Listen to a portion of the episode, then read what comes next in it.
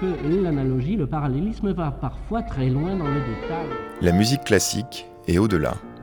C'est l'heure métaclassique avec David Christoffel tout en lui reconnaissant quelques similitudes avec les grandes questions existentielles, on pourra entendre dire de l'épanouissement musical qu'il consiste à savoir se renouveler, mais encore qu'il n'ira jamais très loin sans entretenir une certaine fidélité à soi-même. Et s'il n'y a pas plus important pour qui fait de la musique de temps en temps ou toute sa vie d'y investir des choses spécialement décisives, c'est donc par là qu'il devrait convenir d'interroger les créateurs dans ce qui se tisse d'un projet à un autre. Cela supposerait de sortir de la logique propre de tel ou tel opus pour se donner une chance de toucher à ce qui compte. Cela demanderait un renversement des habitudes journalistiques au lieu d'interroger les artistes sur leur actualité, sur leur projet du moment. Il faudrait organiser les choses pour leur permettre de déplier ce qui traverse les différentes étapes de leur parcours, ce qui se faufile dans leurs œuvres au fil des années. C'est exactement avec cette intention que ce numéro de Métaclassique accueille une invitée unique, la compositrice Violetta Cruz, mais à deux moments bien distincts dans le temps. Après l'avoir interrogée une première fois il y a une dizaine d'années, nous l'invitons à revenir sur ce qu'elle avait dit à l'époque et qui serait susceptible de tenir encore dix ans plus tard.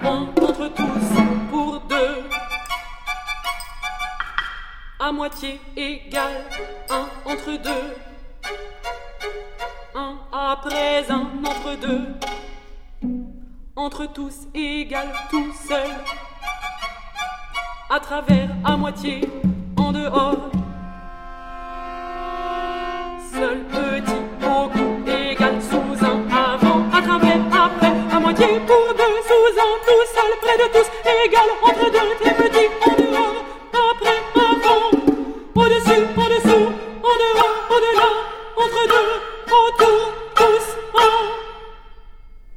Est-ce que tu te souviens de cet entretien? Des bouts, oui. bah, parfois, j'ai des souvenirs de ce que j'ai dit et je veux aller chercher ce que j'avais dit et comment je l'avais formulé. Donc euh, voilà, je vais chercher des choses euh, précises, mais je n'ai voilà, pas les souvenirs de tout. Euh, Peut-être euh, les souvenirs qui restaient plus forts dans ma tête, c'était la hum, comme une confronte, enfin une dispute que j'avais dans ma tête face à un beau son et une revendication d'un son moche entre guillemets. Enfin, c'était ça. Quels étaient les termes du débat à ce moment-là?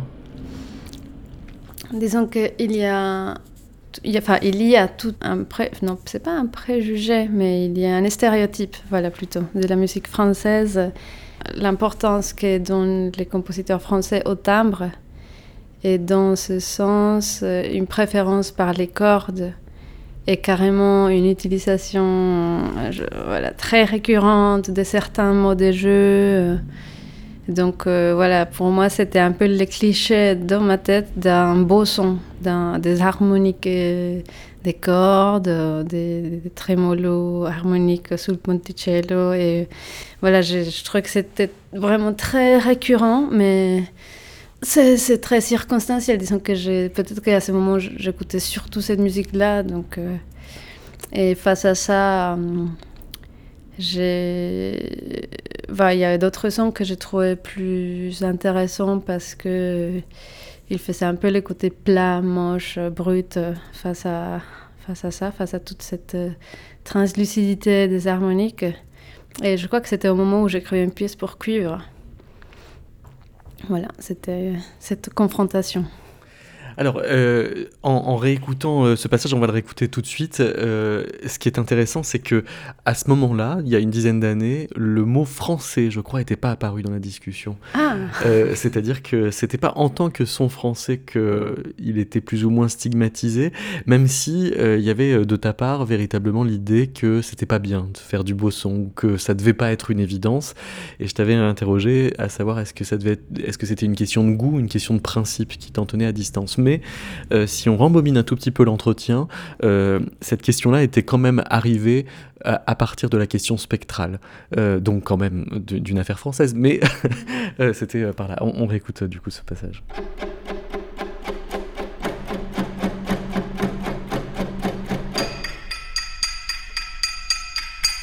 quelque chose très important dans la, dans la musique spectrale, c'est le, le, son en soi-même, la richesse du son, qui vient de, de l'analyse de, de la, du comportement acoustique et de prendre ça pas seulement comme modèle, mais aussi comme matière. Bon, il y a les pistes de Grissey qui sont structurées, mais aussi qui sont, qui sont des orchestrations des timbres complexes. Donc il y a une valorisation du son en tant que en lui-même à l'intérieur. Et ça produit des, des sonorités très riches. Bah, la première fois qu'on entend une piste spectrale, c'est assez étonnant en général. On découvre euh, une musique contemporaine qui est, qui est plus généreuse au niveau, au niveau du son, qui, qui bah déjà qui est beaucoup plus consonante, consonante que d'autres musiques contemporaines parce qu'elle est basée dans, dans la, la série harmonique. Voilà, c'est comme une. Comme ça se dit, quand on fait la paix avec quelqu'un que, avec on discutait. Une réconciliation. C'est ça, une réconciliation avec un son euh, agréable, un beau son. Et justement, maintenant, je, je vais échapper du beau son parce que je trouve que ça peut être une tricherie contentar, c'est comme euh, être euh, conforme avec un, avec un beau son et arrêter de se poser d'autres questions aussi très intéressantes par rapport à la perception, par rapport à la nature des, des objets musicaux. Donc voilà, maintenant j'essaie de chercher tout ce qui n'est pas les beaux sons et tout ce qui m'intéresse qui n'est pas dans le son matière bah, Pour moi, ce serait peut-être. Ça, paraîtrait aussi une affaire de valeur. Euh, et, pas seulement de d'options euh, de goût. Oui, oui, carrément. Oui, oui. C'est presque une histoire morale finalement. morale. Ça, c'est un peu trop. Un peu trop chargé de le dire comme ouais. ça. Mais il y a un peu de ça quand même, non? Mais il y a un petit peu, mais bah, après, je crois que ça dépend de chaque compositeur. Moi, j'aime ça m'aide à sentir que je suis en train de faire quelque chose très important. Ah, non, pas, important. Je ne sais pas que j'ai une voix dans l'histoire de la musique. Donc, dans ce sens, j'ai besoin de, de mettre en question ce qui, ce qui est en train de se passer. Donc, j'ai besoin d'une sorte de manifeste, euh, mais que je garde pour moi et qui est mon j'ai besoin de sentir que j'ai un rapport euh, forte avec euh, et une, une, position claire et une voix et un point de vue important avec, euh, avec une esthétique, avec une esthétique qui se dans le milieu qui m'entoure.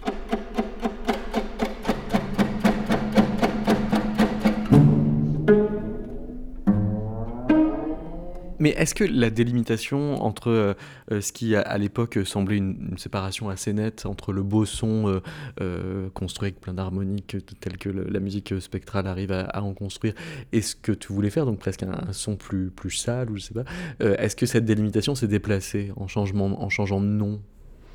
C'est enrichi, disons que tout à l'heure, enfin c'est drôle parce que je, je me souviens, enfin je crois qu'à l'époque j'écrivais une pièce pour cuivre et en ce moment, j'ai écrit une pièce pour orchestre d'harmonie. Donc, euh, Donc avec beaucoup de cuivre. voilà. Et justement, j'ai parlé de cette pièce avec une autre compositrice qui a écrit beaucoup pour les cordes. Et elle me disait, ouais, mais bon, c'est l'orchestre d'harmonie, quoi. En disant, bah, c'est du lourd, ouais, oui, oui, c'est, oui, oui, oui, avec un petit. Et donc ça revient, enfin, disons, c'est naturel. Il y a quand même plein de connotations, il y a plein de valeurs. Euh, donc oui, je sais que pour elle, pour ses recherches, bah, elle va pas forcément, euh, je sais pas, c'est, pas une formation qu'elle va choisir euh, pour elle-même, mais peut-être avec moins de connotations. Disons, oui, c'est des valeurs esthétiques. Mais c'est subjectif, ça reste très subjectif. Disons qu'il y a. Enfin, et oui, et je pensais par exemple Grisset. Il part d'un son d'un cuivre qu'il Oui. orchestre avec des cordes. Donc euh, oui, le son des cordes, euh, c'est peut-être plus pur et donc il y a plus. Après c'est technique. Enfin voilà, c'est plus plus large. Mais pour moi, c'était un conflit des valeurs esthétiques à l'époque et encore toujours.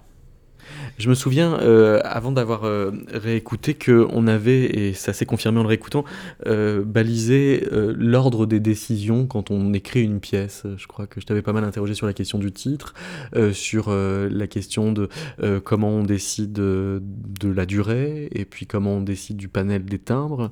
Et tu semblais un petit peu essayer de désorganiser les habitudes par rapport à ça, en disant, à la différence d'autres élèves du conservatoire, je décide de l'harmonique euh, peut-être plus spontanément que délibérément, mais finalement, la question des timbres se posait très tôt. C'est-à-dire, c'est comme si le, panel des timbres était quelque chose qui était euh, inaugural. Donc, euh, poser la question du son d'office. Oui, bah, j'a- j'a- je n'avais pas le souvenir de, de, voilà, de comment on était arrivé à, à ça.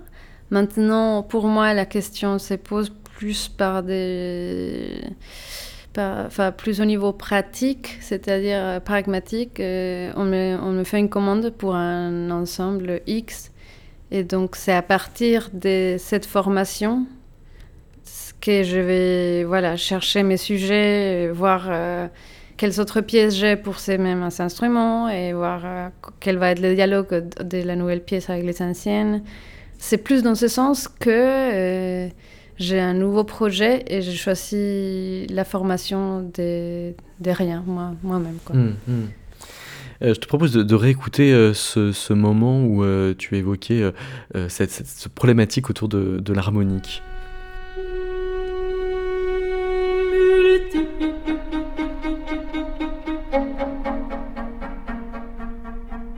Il y a, il y a pas longtemps, j'ai eu un... J'ai eu l'opportunité de montrer mon travail à un compositeur. Il m'a demandé comment est-ce que je choisissais l'harmonie et mes, mes pièces. Je lui ai dit qu'au au clavier. euh, et il m'a dit qu'il trouvait que c'était indispensable d'avoir un système. Et parce que l'oreille, elle était... En espagnol, c'est viciada. Comme- Vicieuse. Non, elle peut pas décider, quoi.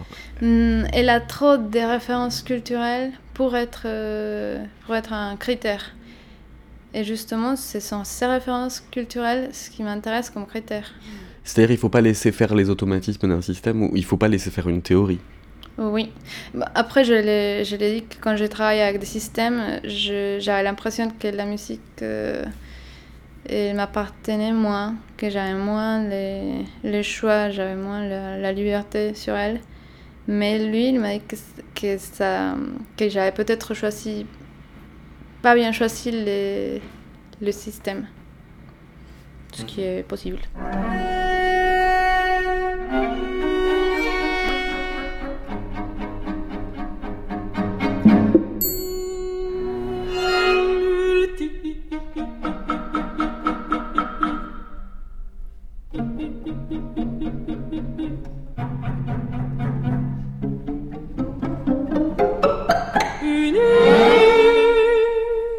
Tu as bougé par rapport à ça depuis euh, il y a dix ans? Hmm, disons que je comprends mieux, mais c'est toujours la même position. Disons que j'ai. C'est c'est intéressant. Évidemment, on a un système aide à, à faire les choses euh, sans se poser trop de questions à plein d'étapes. Donc, euh, en effet, si on, si on systématise un certain nombre de choix, ça va être plus pratique. Mais je, continue à, Enfin, même, je crois de plus en plus qu'on n'écoute pas des zéros, que l'oreille, elle est nourrie par toutes ces références. Et justement, c'est à force de, de vouloir trop ignorer ces références qu'il y a plein de musiques que- qui restent hermétiques pour beaucoup de gens. Et donc maintenant, j'assume, euh, et même je compose avec ces références, et je vais plus... euh, Enfin, si je vais aller dans la caricature, je sais quels sont les moyens. Donc peut-être mes systèmes, il est un peu amélioré, enfin basé sur ces références. Donc c'est pas contradictoire en fait. Oui, parce que finalement, ce que tu dis, c'est que tu as une meilleure maîtrise des langages et donc une meilleure circulation entre eux. Oui, et après, disons que peut-être, je me souviens plus quel était ce compositeur, mais je sais que je venais, après ma formation en Colombie, d'une d'une façon de concevoir la création trop basée sur un système. Et qu'il me fallait me libérer un peu de cette. Euh, ouais, non, cloison, je sais pas si on dit ça, mais oui. Et je pense que parfois, en tant qu'auditeur, on entend aussi le système trop fermé et trop étroit. Donc euh, voilà, je, je, pense que je suis de plus en plus convaincue de ce que je pensais. Mais est-ce que tu te souviens euh, pourquoi tu avais choisi la France? Hmm. T'es arrivé en quelle année en France? Il y a 11 ans, en 2009. Donc juste avant euh, que l'on fasse euh, cet entretien, enfin quelques mois avant. Ouais, c'était très tôt. Et, et, tu te souviens ce que tu disais de pourquoi la France? Hmm, il n'y a pas des mille raisons. Disons que je peux.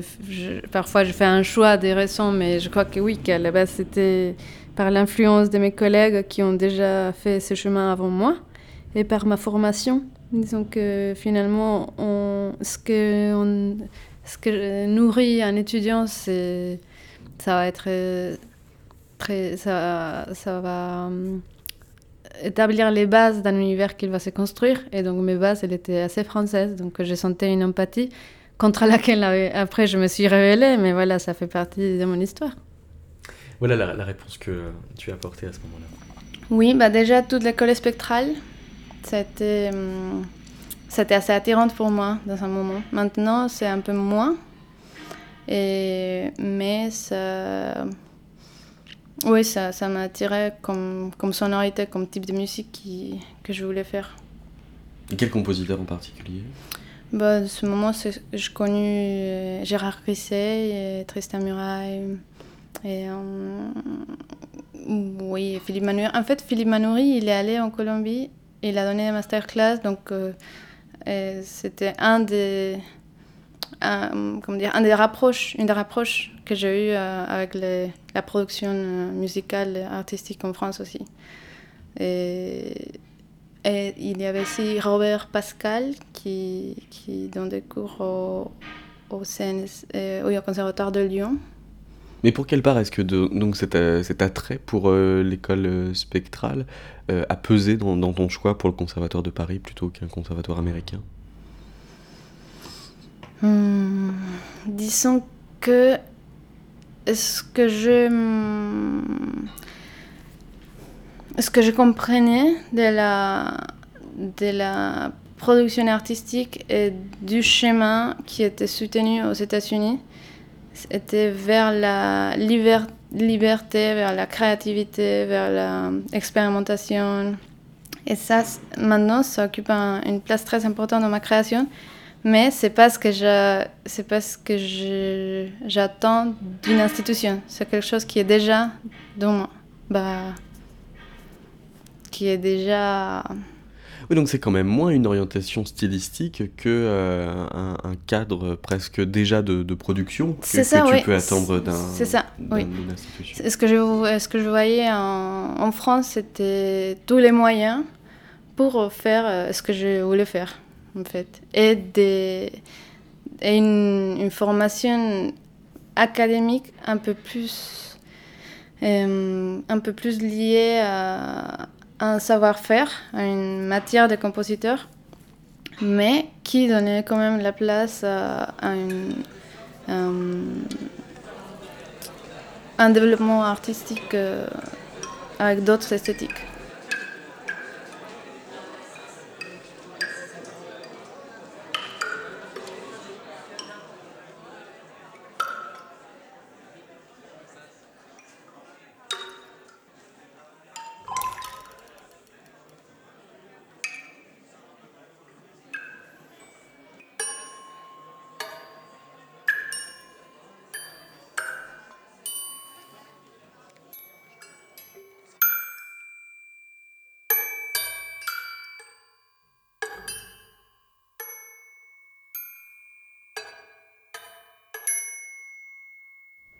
Tu es d'accord avec ce que tu as dit il y a 10 ans? Oui, bah, j'ai un peu plus de recul. normal parce que, hum, disons que, enfin, euh, je comprends qu'on est très les circonstances qu'on vit. À l'époque, j'étais plus, euh, je croyais qu'on était plus une essence. Enfin, je sais pas. Il y a, enfin, maintenant c'est plus facile pour moi de voir que ce qu'on m'a montré, euh, que j'avais plus de références d'une musique que d'une autre. Et après, voilà, on, on- va vers ce qu'on, là où on ressent le plus d'affinités. Et ça, mais si, si les références changent en arrivant en France, bah, ça va réorganiser les poids. Et donc, euh, voilà, ça, va- ça va me faire changer les chemins. Et si ça se trouve, euh, j'ai. On- enfin, si j'avais choisi une école américaine, je ferais une musique plus française. Enfin, je sais pas, c'est très mobile. Est-ce que tu te souviens, tu faisais une distinction euh, qui euh, semblait vraiment importante par rapport à ce que tu composais entre timbre et texture? Elle tient toujours cette distinction? Ou- comment est-ce qu'aujourd'hui tu l'apprendrais? Bah, pour, en ce moment, je le vois plus comme des degrés de zoom. Voilà, les timbres, c'est tout près. Et la texture, euh, enfin, voilà, je vois. Enfin, quand je pense à la texture, je vois des choses un peu plus complexes, des lignes, des points, alors que timbre, c'est très pur dans ma tête. Ce sont des couleurs, ce sont des lumières. Mais hum, voilà, pour moi, une texture, c'est plus. euh, les couches, les rapports sont plus complexes. Donc, Tu hum, qualifies la différence en termes de relief? Pardon? Tu qualifies la différence en termes de relief? Oui, peut-être. Des... hum, hum, Ouais, c'est difficile. Enfin, disons que pour les, pour les comparer, il faut que je fasse appel dans ma tête à une chose très visuelle, parce que ce sont des catégories assez abstraites. Donc, en même temps, elles peuvent être différenciables, mais parfois, elles sont aussi synonymes. Donc, euh, ouais, c'est pas très... c'est- Ils, ont, elles ont un rapport complexe. Complexe mais très complémentaire. Alors que euh, il y a une dizaine d'années, tu euh, n'avais pas le même vocabulaire pour qualifier la, la différence et tu lui, semble-t-il, faisais euh, euh, porter autre chose. On peut utiliser la texture, la- le mot texture de deux façons différentes. Il y a texture comme un, comme un matériau de la musique. Donc, euh, c'est lié à un temps pas événementiel. Euh, c'est un temps plutôt homogène qui... Oui, dans la musique, par exemple, de, Ligeti, Bon, je pense surtout à Ligeti de Xenakis aussi. Il y a cette texture qui est une construction musicale, mais du point de vue de la théorie musicale, la texture, c'est le rapport entre les différentes voix ou plans présents dans la musique. Donc euh, la polyphonie, c'est un type de texture. L'homophonie, c'est la mélodie et l'accompagnement. Donc c'est un rapport des deux éléments de la musique.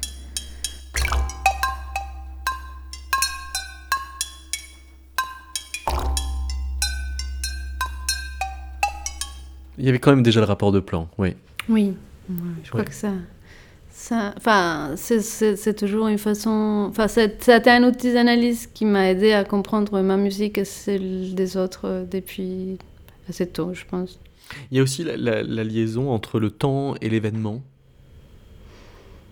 Oui. Bah, je découvre un peu tard la, les, noms, que, enfin, les catégories qu'a établi euh, Pierre Boulez euh, entre temps lisse et temps estrié. Oui. Et voilà, je pense que ça, enfin, ça, ça représente euh, de façon assez claire euh, cette différence entre un temps qui est perçu hum, comme une globalité sans repère, euh, en opposition à un temps qui est basé sur des, moments clairement identifiables. voilà. Euh, je te propose euh, d'écouter euh, à propos du, du temps ce que tu disais il y a 10 ans, donc euh, quant à ne pas trop le remplir. Je voudrais savoir si ça tient toujours. Quelque, euh, quelque chose qui arrive souvent dans la musique euh, contemporaine. C'est qu'on perd la notion du temps finalement. Bah, c'est qu'on a un temps complètement. comment ça se dit? Quand c'est trop rempli quand... Trop dense, trop chargé. Oui, mais. Saturé, saturé d'informations. Ah oui. Et bah, après, ça dépend évidemment de du public, des gens qui, qui sont capables de, de suivre ce temps tellement riche en informations. Mais en général, ça, bah, les- je trouve que le temps il est trop rempli.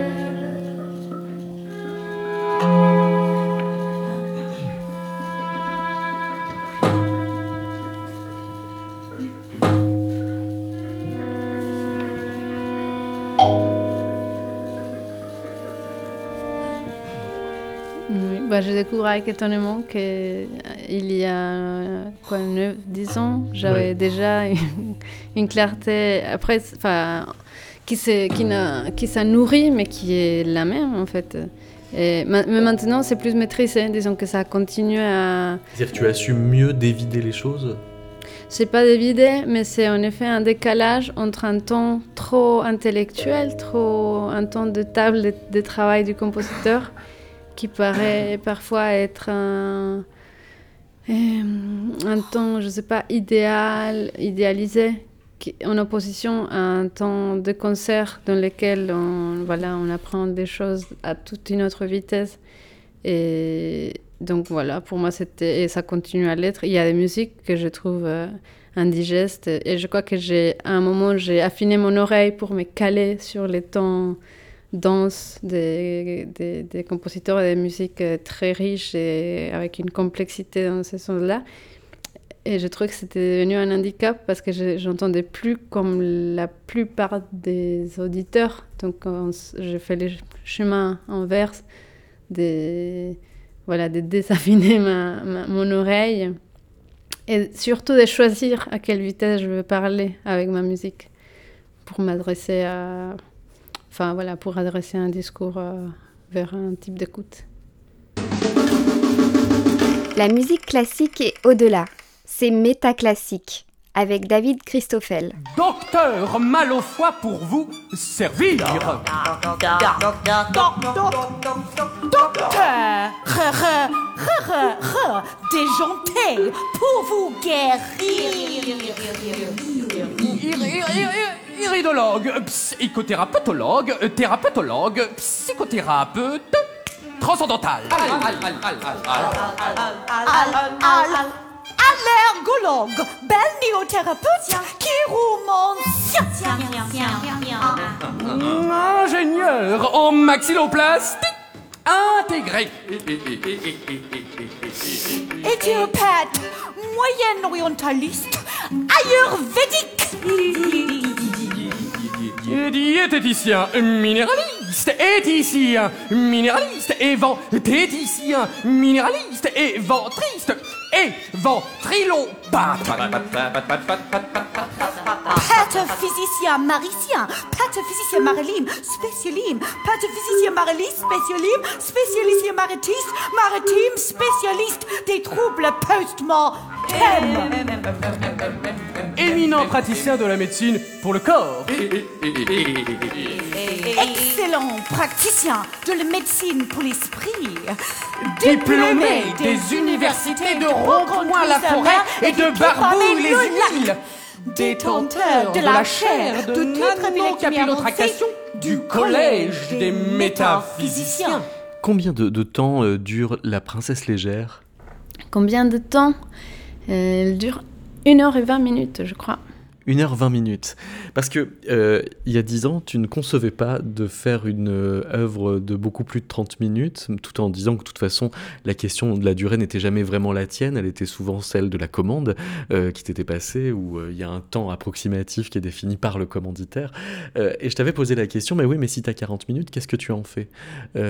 Et donc, la princesse légère dure deux fois plus.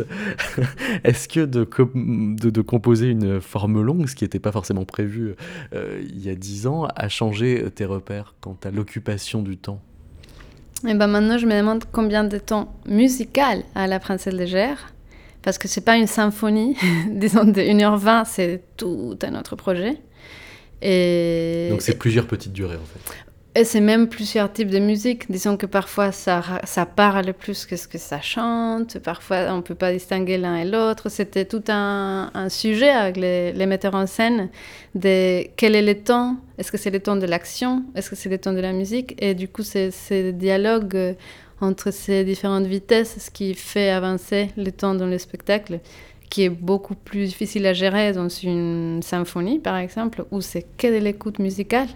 Et donc, c'est toute l'attention sur la musique. Et voilà, enfin là, c'est une autre responsabilité. Je n'ai pas encore eu à, faire face à cette euh, voilà, une longueur comme ça qu'en musique euh, instrumentale. Aussi, j'ai créé une pièce d'une trentaine de minutes, mais c'est avec un texte euh, déclamé.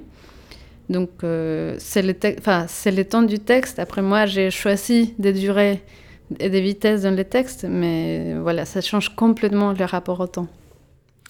Voici les résolutions euh, que tu pouvais euh, prendre à l'idée de faire un opéra alors qu'il n'en était pas encore concrètement question. Je te propose de l'écouter puis après de nous dire si tu as pu euh, effectivement tenir résolution. Oui, j'imagine que je me proposerais comme projet un spectacle très riche qui stimule le public de façon très variée pour garder son attention et conduire au long des 40 minutes. Et évidemment, avec des moments centrés juste dans la musique, mais, mais d'autres moments de, de détente de l'écoute, par exemple, vers euh, des, des moments plus visuels ou des plus des sensations avec des avec des euh, je sais pas des, de l'illumination comment dire? Oui des, des effets d'illumination par exemple. Ça ça mène la perception dans un autre un autre temps un autre un autre langage. Alors dix ans après est-ce que ton expérience d'opéra a finalement comblé tous ces souhaits là bah oui, c'est drôle, j'avais toutes les clés déjà. non, je veux dire, pas toutes évidemment. C'est... Mais oui, j'avais conscience sur l'effet de justement cette respiration indispensable. Enfin, indispensable, non, on peut aussi écrire une pièce de 40 minutes euh, hmm, purement musicale, mais voilà, sur mon envie de gérer cette longueur euh, avec euh, différents types d'écoute. Donc, ouais, bah, ça c'est voilà, j'avais déjà cette envie et après j'ai trouvé les, les bons interlocuteurs euh, pour, euh, pour euh, les différentes temporalités de cette pièce longue. Parce qu'il y, y, a un certain euh, paradoxe entre les deux derniers extraits de l'interview d'il y a dix ans, quand tu dis d'une part, faut pas remplir trop le temps, euh, parce que d'une manière générale, il est peut-être trop rempli, et quand il s'agit de prendre des résolutions pour l'opéra, d'avoir le souci de ne pas euh, laisser l'attention du spectateur se relâcher, de tout faire en termes de renouvellement du propos pour y arriver. Ah non, non, moi je trouve que c'est tout à fait dans le même sens, c'est-à-dire que, et même souvent, voire très souvent, les opéras et elles ignorent ce besoin de changement d'écoute et donc on, on, assiste à des très beaux concerts. Sauf que voilà, on, on sort, euh, on sort pas du ton musical et là je trouve, euh, enfin pour moi c'est pas intéressant et du coup je reste dans une écoute euh, étrange où je vois des choses, mais voilà, je, reste dans un seuil euh, où qui est trop long pour un concert et qui ne tient pas trop compte de ce qui se passe sur scène. Donc, euh, non, au contraire, je pense que euh, les, enfin, les façons de solliciter l'attention du, spectateur, ça va dans le sens de, ne, de changer de densité pour, pour que ça continue à être. Va tenir compte de ses besoins d'audition et d'attention. Finalement, tu as, as peut-être plus maintenant quand même euh, souci d'être cohérente avec toi-même qu'avant? non, toujours pas. Bah, cohérence, euh, cohérence, c'est un peu trop manichéen, quoi. C'est on l'est ou on l'est pas, et on, et il y a un peu plus de jugement. Il faut être cohérent. Alors que, d'ailleurs, euh, avec euh, voilà, dix ans après, je je revois cette époque de ma vie comme les modernismes. C'est une espèce d'adolescence artistique dans laquelle on a besoin de ces manifestes de, desquels j'ai parlé parce que voilà, on doit croire à quelque chose, parce que c'est, enfin, on fixe un peu ces drapeaux depuis lesquels on voit le monde et les autres drapeaux. Et après, il y a une autre, euh, une, d'autres périodes que j'appelle les postmodernismes, mais c'est voilà, c'est toujours dans une histoire personnelle, dans lesquelles on accepte ces incohérences, sauf qu'on les appelle complexité, parce que voilà, c'est, c'est plus, euh, hum, ouais, c'est moins, c'est moins univoque que ça. À l'époque, tu prononçais carrément le mot contradiction.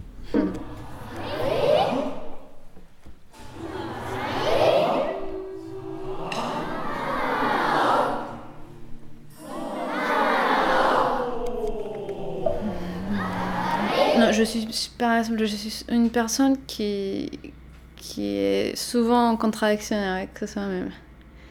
Ah bon? Ah oui, mais j'aime bien ça parce que c'est c'est une subjectivité avec moi-même. hein. Parfois, je suis même pas celle que je suis. Donc, Mm. euh, je suis plutôt le, con- le contraire de, de cette personne qui affirme. Je... Bon, mais j'avais dit tout à l'heure que j'avais besoin d'un manifeste. Donc, c'est peut-être euh, cette extrême subjectivité qui m'amène à trouver ce que je crois vraiment. Mais, mais je trouve que c'est toujours euh, hum, très enrichissant de pouvoir euh, se mettre en question tout le temps.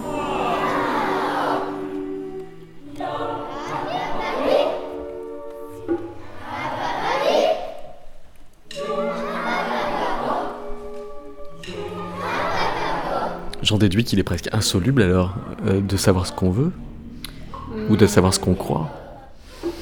Hum, euh, il faut continuer à, à se poser les questions parce qu'une fois qu'on sait ce à quoi on croit, peut-être qu'on n'y croit plus. Enfin, voilà, des... Ah oui, c'est comme ces peines perdues, il faut continuer à la chercher. Ou- oui, disons qu'il faut se méfier des, des trop grandes certitudes. Enfin, pour moi, pour mon chemin, pour euh, et enfin, là, il y a une pièce très claire qui m'est venue dans la tête, dans laquelle je voulais mélanger la chanson latino-américaine et la musique classique. C'était complètement raté parce que j'avais pas cette euh, Enfin, c'était pas assez clair pour moi, ces, ces deux, ces deux identités et c'est. Hmm, oui, j'avais pas assez de recul pour parler d'une identité latino-américaine, c'était trop frais pour moi. Donc voilà, enfin, c'est intéressant, disons que ça, cette complexité, ces dialogues, euh, je pouvais pas me les poser à trois ans d'être arrivée en France, mais il a fallu, je ne sais pas, neuf ans pour que je puisse euh, dire ah oui, d'accord, ça c'est ça. Moi, j'écoute de la musique. D'ailleurs, j'écoute de la musique latino-américaine surtout depuis que je suis venue en France. Parce que, voilà, parce que c'est... Avant, j'avais pas besoin d'être latino-américaine, je l'étais. ça se posait pas, ça se discutait pas. Maintenant, c'est devenu un sujet. Donc, évidemment, ma façon d'être latino-américaine a complètement changé. Mm. Mais la place des questions, elle, a changé? Euh, Parce que tu tenais un journal de composition à l'époque, il est toujours d'actualité? Il est très organisé. Maintenant, il y a. Je fais trop de choses en même temps, donc je fais code couleur. euh, et euh, en fait, il faut que j'écrive à l'ordinateur. Donc, il y a la moitié à l'ordinateur, la moitié dans un carnet avec, euh, qui enfin, que j'écris des deux côtés du cahier avec cinq codes couleurs. Enfin, c'est illisible. De quand date ce code couleur? Il n'y en avait pas à l'époque? Bah, j'avais fait pas cinq pièces en même temps à l'époque, j'en faisais une. Et maintenant, c'est. Bah, c'est bien, parce que je, suis très occupée, je suis très, très sollicitée. J'ai la chance. À l'époque, peut-être que je me disais que c'était une documentation pour. euh, je sais pas, pour, euh, pour la relire, mais maintenant je me rends compte que c'est plus euh, une façon de mettre euh, en ordre mes idées. Et le code couleur, il vient pour des besoins pratiques euh, dans un court terme, mais voilà, je, enfin, je lis rarement. Oh, si, ça m'arrive de, relire mes, cahiers pour aller chercher des choses précises, mais voilà, le besoin, il est à plus court terme que ce que je pensais à l'époque.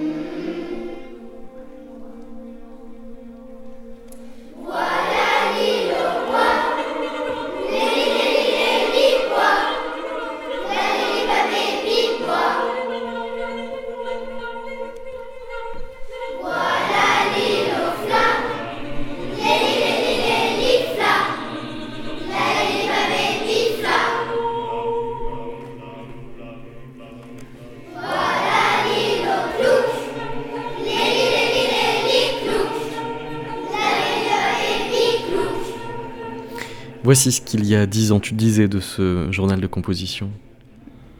Mais moi, je, pour moi, dès que j'écris une chose, ça, c'est comme si je la fixais un peu plus dans, dans ma tête. Comme on pense tellement, tellement de choses. euh, et voilà, j'ai besoin de les écrire pour les. Pour, oui, pour pouvoir. Les évacuer en quelque sorte. Oui, c'est ça. Oui. Et pour les lier les unes aux autres, pour. euh, Les structurer entre elles. oui, c'est ça. Bah, il y a tout. Il y a, au, au début, il y a l'idée initiale d'une pièce. Et donc, c'est c'est assez abstrait en général. C'est comme des personnages ou des situations ou un type de sonorité que je vais construire. Ou, euh, et par exemple, dans la pièce euh, de, de Klaus Stalker, de Big Bucket, c'était un, comme, un, comme une sensation de, de distance comme une... Bah, c'est une pièce pour cuivre. Donc, euh, mon point de départ, c'était une sorte de, de situation de mal à l'aise avec une trompette très proche. On a l'impression que ce journal de, composition euh, était plus réflexif euh, il y a dix ans et semble plus pragmatique aujourd'hui, de par ce qu'il faut faire face à cinq commandes en même temps.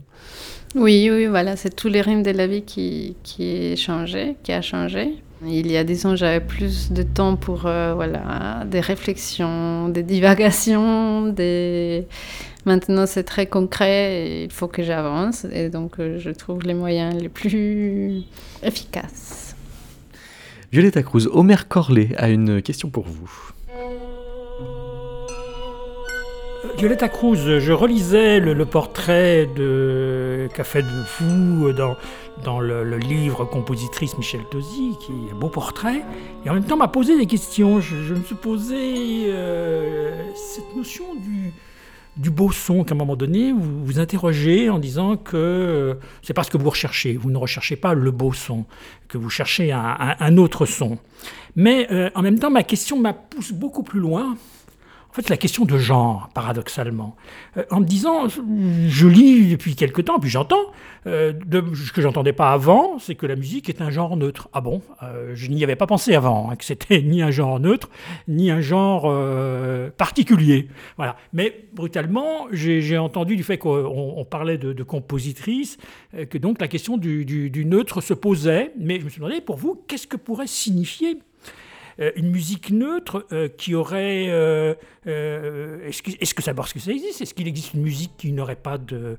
euh, qui serait euh, de genre asexué euh, Qu'est-ce que c'est l'ordre du neutre? Et est-ce que ça voudrait pas dire que la musique serait simplement un jeu de l'esprit?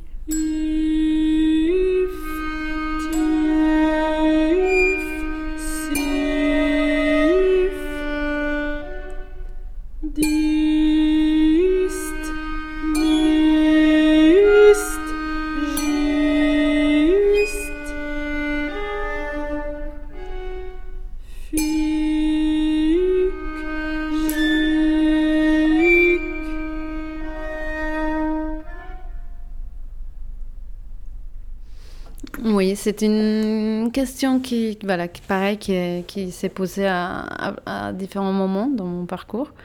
Notamment, je me souviens avec des, professeurs de composition au conservatoire, mais de façon plutôt informelle, dans un, à la cantine, euh, où on parlait des, voilà, des musiques féminines, des musiques masculines, des stéréotypes féminins et masculins. Et donc, euh, et, enfin, Louise Naon, elle disait peut-être ma musique est très féminine parce que moi j'aime beaucoup les sons très délicats.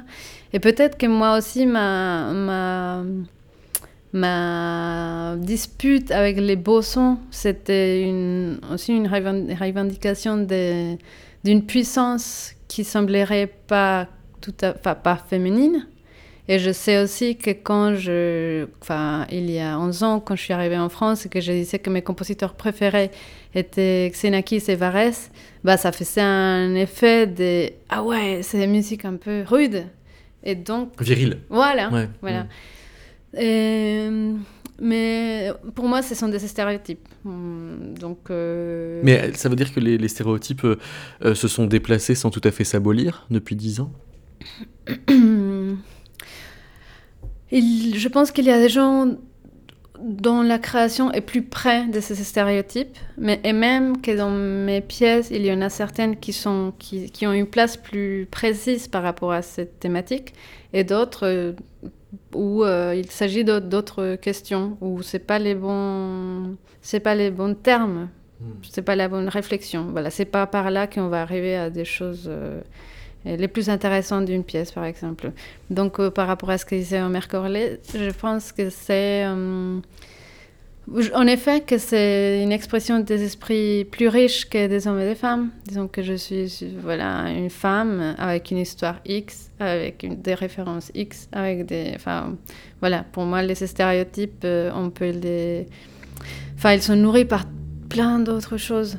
Mm. Parfois, il se montre plus que, euh, voilà, que dans d'autres conditions. Mais il n'y a pas que de la génétique, il y a aussi du Y. oui. et donc, euh, Aimé Varese, euh, c'était euh, vécu comme une sorte de digression, ou je sais pas, de, de disjonction c'était inattendu, oui. oui. Je sentais que quand j'ai dit ça, ça semblait, oui, contredire. Enfin, oui, c'est drôle parce que franchement, c'est il y a plein de chapitres de ces discussions féminines. Est-ce que comment s'habille une compositrice? Est-ce qu'il faut euh, nier des choses très féminines? Euh, Après, j'ai rencontré des féministes qui, au contraire, sont, ont des images, enfin, s'habillent de façon très hyper féminisée pour euh, dire alors est-ce qu'on peut pas soutenir un stéréotype et en même temps, enfin voilà, est-ce qu'être intellectuel, c'est être anti-femme? Enfin voilà, c'est très complexe aussi. Le, et, disons, le, il y a plusieurs féminismes, ça aussi j'ai découvert en France et il n'y a pas très longtemps. Et toi, du coup, ça t'a donné envie de te mettre à distance de ces débats? Bah, Il y a différentes distances. Par exemple, en ce moment, j'ai été jury d'un concours de composition. Bah, je suis toujours pour des femmes compositrices parce que le concours n'est pas encore fini. Et donc ça a posé, enfin voilà, c'est vraiment... Déjà, on a reçu des critiques comme quoi c'était pour des femmes et non pas des personnes non binaires. Voilà, c'est plein, enfin ça ouvre des portes à d'autres discussions. Et la thématique du concours était le miroir. Et moi, ça m'a attiré l'attention une candidate qui s'est posé la question du miroir d'un point de vue des femmes. Et donc, où ça devenait le sujet? Qu'est-ce que c'est un miroir pour une femme? C'est pas la même chose que pour un homme. Après, moi, je me pose la question à quel point on arrive à parler de ça dans une pièce sans qu'elle fasse un peu trop manifeste? Quels sont les langages de chaque compositeur pour aborder des sujets politiques? Moi, ça me paraît un peu compliqué si c'est pas par un texte, si c'est pas de façon très directe, parce que ça reste un peu une information de nos des programmes. Donc euh, voilà, enfin, il y a plusieurs distances euh, mm, pour euh, politiser ou pas la musique. Parce que toi, toi au départ, tu as une espèce de de, sortie de route de, d'un chemin qui aurait pu être ton chemin de musicienne, qui est celui de la concertiste qui joue de la clarinette. tu m'avais raconté il y, a, dix ans, on va le réécouter, que t'engager dans la composition, c'était déjà désobéir à ce qui aurait pu être un ordre donné, à savoir s'exhiber pendant quelques minutes en faisant un solo. Oui. D'ailleurs, euh, quand tu as dit beige, je me suis, enfin, j'ai j'avais toujours les, lunettes du genre, et je trouve que, enfin, ouais, je sais pas si c'était très pertinent. Est-ce que Mais toi, pour toi, c'est quand même euh, une meilleure conquête d'essayer de retirer les lunettes du genre que euh, de les multiplier à tous les endroits de. De bah, la musicale? Oui, là je trouve que c'est pas intéressant. Disons, est-ce que l'interprétation euh, on peut la comparer à, à s'exhiber Ben non, pour moi, c'est pas du tout. Euh, je le vois pas du tout comme ça. Donc euh, là, c'est hors discussion du genre. Alors voilà comment tu en parlais il y a 10 ans. Quand j'avais 15 ans ou 16 ans, je jouais la clarinette. Et j'aimais pas le, bah, les spectacles, les moments. la situation de concert. Oui, c'est ça, j'ai testé ça. Et je j'arrivais pas à, me faire l'idée que toute une, toute une préparation, c'était hum, juste pour un moment très court où normalement tout se passait très mal parce qu'il y avait tous les nerfs et tout. Donc euh, ça me stressait beaucoup et ça m'intéressait pas autant pour faire l'effort de, de contrôler les nerfs et tout ça.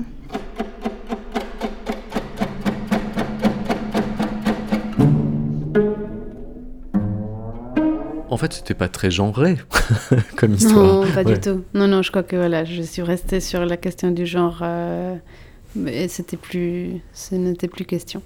Mais hum, oui, non. Après, je me souviens. disons une chose que j'ai découvert depuis, c'est que les musiciens, les interprètes, et c'est, c'est un métier qui est aussi physique, c'est-à-dire que comme un danseur, ça mérite un entraînement, enfin ça demande plutôt un entraînement physique quotidien et que c'était ça aussi qui n'était pas très compatible. Pour moi, c'était pas ça le rapport avec la musique. C'était le corps, il était moins pressant.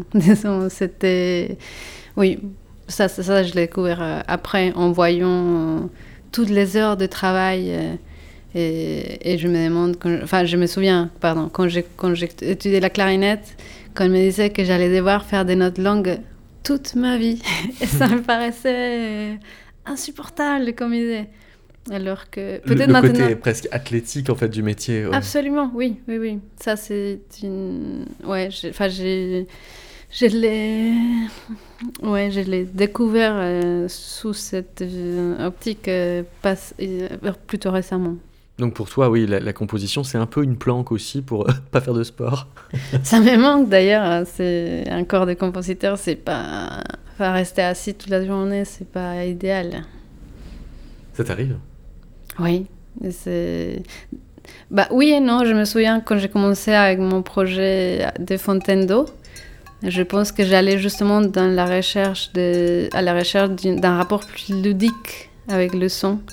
Et donc euh, voilà, d'être un peu moins assis à réfléchir et plutôt à être euh, avec les mains dans la pâte, quoi. Vraiment à manipuler, à jouer, à, donner une, autre place au corps, aux sensations, à la matière. Dépasser le temps du concert, euh, on peut dire aussi que ça rencontrait très problématique quant à la temporalité dans le rapport à la musique. Voilà ce que tu disais à l'époque.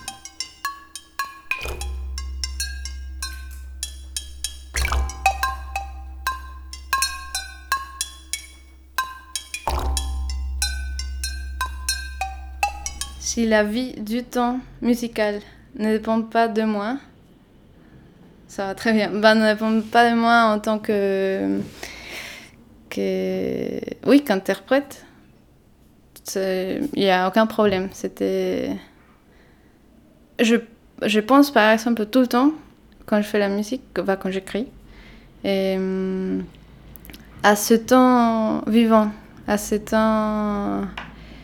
Oui, comme un, à la, à la perception du temps, parce que parfois, quand on est en face d'une feuille, on sort du temps parce qu'on on passe une heure dans un passage qui dure euh, 10 secondes. Donc on est ailleurs, ce temps vivant. Oui, donc j'essaye d'aller à la sensation d'une écoute en concert. Donc il y a une espèce de, de projection dans un temps réel. Oui, tout le temps. Qui, qui, qui a une valeur ouais, de stabilisation du propos ou de... C'est fait pour euh, stabiliser le propos ou pour euh, maintenir une ligne de, de, lisibilité ou quelque chose comme ça?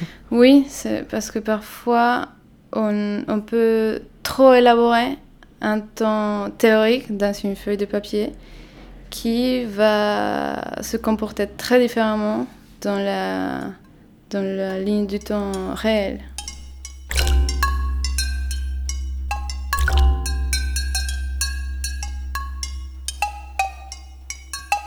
Est-ce que ça, ça s'est euh, depuis dix ans euh, rationalisé hmm. Parce que j'imagine que tu objectives beaucoup mieux le temps qu'il te faut pour écrire une pièce de 12 minutes, par exemple. Bah, 12, hmm, 12 minutes, il euh, y, a, y a plusieurs 12 minutes en ce moment. Disons, il y a plusieurs comment dire, c'est... Ah oui, c'est-à-dire c'est pas la même chose si c'est 12 minutes pour quoi tu raccordes ou 12 minutes pour un orchestre d'harmonie. Par exemple. Ouais. non, disons que j'ai amélioré ma méthodologie pour aller plus facilement, pour me mettre plus facilement dans cette situation du temps qui passe, en fait. Le temps devant une feuille ne passe pas. Maintenant, je, je, je les appelle des audio-écritures et j'enregistre ce temps et je sais que déjà, le fait de pouvoir les réentendre, c'est le fossé, parce que euh, voilà, on écoute les choses en concert une fois, le temps fait que passer. Mais au moins, voilà, je, je, sens le temps que je suis en train d'écrire. Donc, euh, c'est un peu la, les stratégies que j'ai trouvées pour euh, sortir de ces pièges du temps écrit et, que, et surtout écrit. Je me souviens de toutes ces heures. À, devant la même feuille, devant la même mesure, à me dire euh, qu'est-ce qu'il faut bien que je mette ici, sans, sans me rendre compte que c'était un instant et que voilà que, enfin, que c'était pas du tout les bons outils pour les questions que je me posais à l'époque. Donc euh, voilà, je suis contente de au moins souffrir moins, enfin passer moins de temps à, à me poser les mauvaises questions. Donc si on reparle de tout ça dans 10 ans, euh, tu seras peut-être passé à la composition instantanée par exemple. non, non, je ne je sais pas. Je, je, crois que je vais continuer à écrire, euh, mais que enfin, j'espère que, ça, que je trouverai de plus en plus facilement les réponses. Je me poserai à chaque fois d'autres questions pour continuer à chercher mes réponses. Et tu penses que tu en seras à 10 couleurs dans ton journal de composition? C'est-à-dire tu auras deux fois plus euh, d'œuvres en cours? Ouais, ça c'est on perd, un peu d'énergie à passer d'une couleur à l'autre. Moi, j'aimais beaucoup le temps où j'écrivais l'opéra. Après, c'était obsessionnel. Ça aussi, c'est pas tout à fait sain. Mais voilà, c'était un, entonnoir. Tout, toute ma vie s'adressait à. Toutes les énergies allaient converger dans un point. Ça, c'était plus simple dans un point de vue. Plus simple, mais pas si sain. Mmh, ouais, bah, ça peut être que ça, ça peut pas être si c'est plus complexe toujours. Merci beaucoup, Violetta Cruz. Avec plaisir. Je sais. Mes questions n'ont pas de réponse. Et c'est pourquoi je les pose. Pour qu'enfin se taise le discours des effets et des causes. Il n'y a que deux choses, entends-tu? Tes corps nus qui s'échauffent pour un baiser, et la loque du corps qui durcit. Il y a la courbe tenace de la colline, repos du grand ciel bleu éternel, face à la corruption des charniers. Il y a face au fracas la strophe claire des visages. Il y a nous qui cherchons à tâtons dans la pleine lumière le mur chauffé par l'été pour poser notre épaule et retrouver un temps confiance dans la chaleur du monde.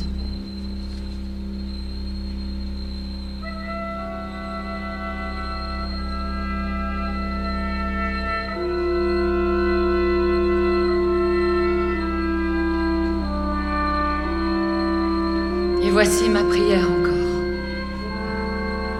Venez à nous, âme des victimes. La clé sur la porte et la fenêtre ouverte sur les draps chauds encore de vos sueurs. Venez ici. Le vin est servi et la soupe fume sur la table. Il n'est pas de demeure en ce monde qui n'ait destin de vous héberger.